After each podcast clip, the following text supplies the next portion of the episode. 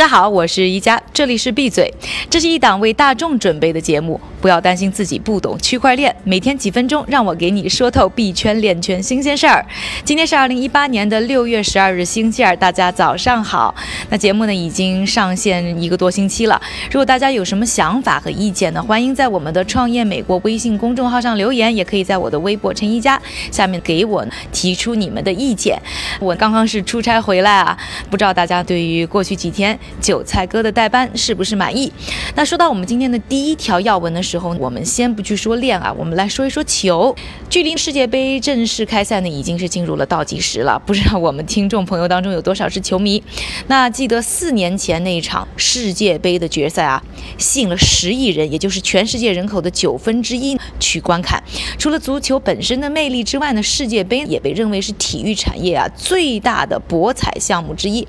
特别是啊，在亚洲，有数据就显示呢，全球非法博彩的总额啊，差不多五千亿美元，而这个五千亿美元当中，竟然有百分之八十是来自于亚洲。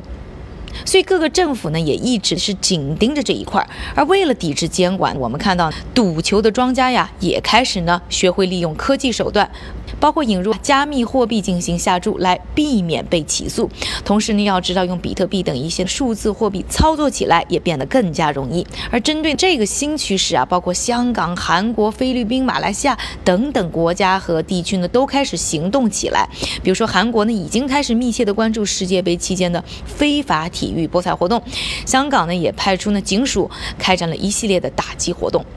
刚才呢我们说到的是一些非法行业啊，对于这些所谓的数字货币的利用。再看一下体育下注合法的一些地区啊，币圈链圈呢也是惦记着世界杯带来的一些新商机。在哥斯达黎加呢，有赌博许可证的 Crypto Cup 呢，早在几个月前啊就上线了。那这个 Crypto Cup 呢，就是一个基于区块链技术的足球投注平台。用户在世界杯开始之前呢，可以去预测总共六十四场的比赛的结果，或者是四场最重要的决赛的结果，系统就会为他们的预测自动生成一个代币，也就是我们常说的 token。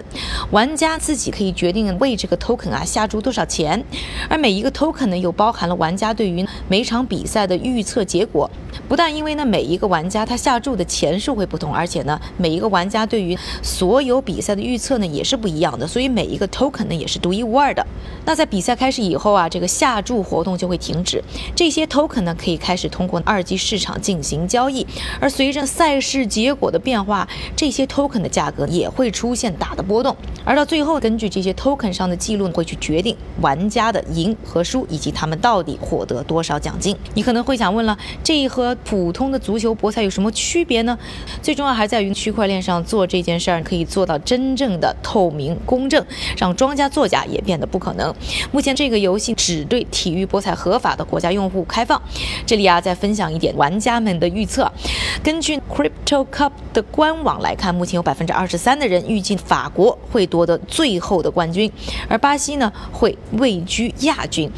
这些既是球迷又是韭菜的人，最后到底能不能赚得盆满钵满呢？我们拭目以待吧。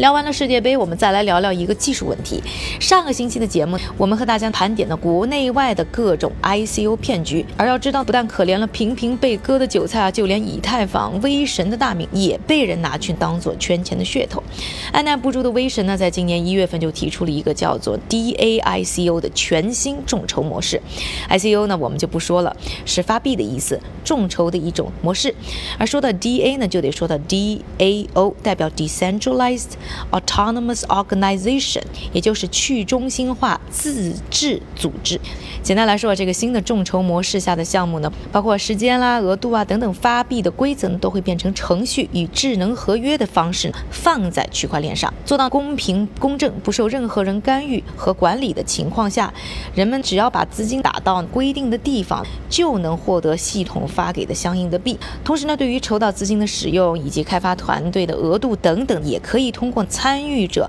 共同来投票决定以及调整，也就很难出现主创团队拿钱跑路的问题，让韭菜们不但参与到项目中，还能成为项目的主人，不会被开发团队牵着鼻子走。如果项目发展不佳，或者大家对开发团队有疑问，广大代币持有者呢也可以联合起来，共同投票要求项目方退款。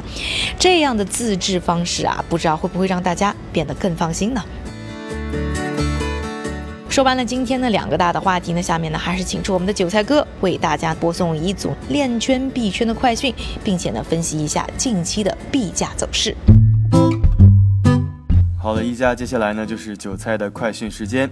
作为俄罗斯最大的证券交易所，莫斯科交易所宣布，他们打算在年底前上线 ICO，而如果顺利的话呢，这可能成为全球第一个数字资产和货币交易的场所。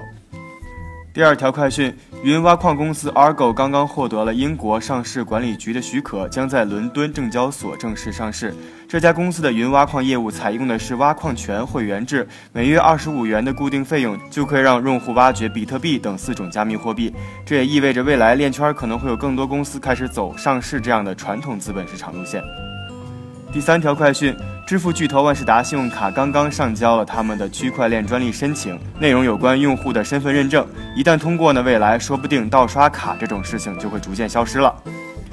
第四条快讯：蚂蚁金服最近成功和美国麻省理工学院展开合作，成为了唯一一家入围 MIT 金融科技实验室创始成员的中国企业。在这里，他们会研究包括区块链、隐私安全、多方安全计算、数据库系统等问题。第五条快讯：瑞士最近在举办一场引发全球关注的投票，讨论是否应该允许银行把可用资金全部转为法定发行货币的权利。公投结果揭晓之后呢，这项激进的倡议虽然没能通过，但是依然有百分之二十五的瑞士公民投票支持比特币式的金融系统。最后再来给大家说一说今天的币价走势。监管加上黑客的攻击，让这几天数字货币的价格普遍大幅下滑。根据 Coin Market Cap 的数据，截至北京时间六月十二日零点的二十四小时里，排名前一百的数字货币普遍下滑，其中货币代码为 VERI 的交易平台下跌最为严重，达到了百分之十八点九五。感谢韭菜准备的一系列的快讯，以及带来了最新的币价变化。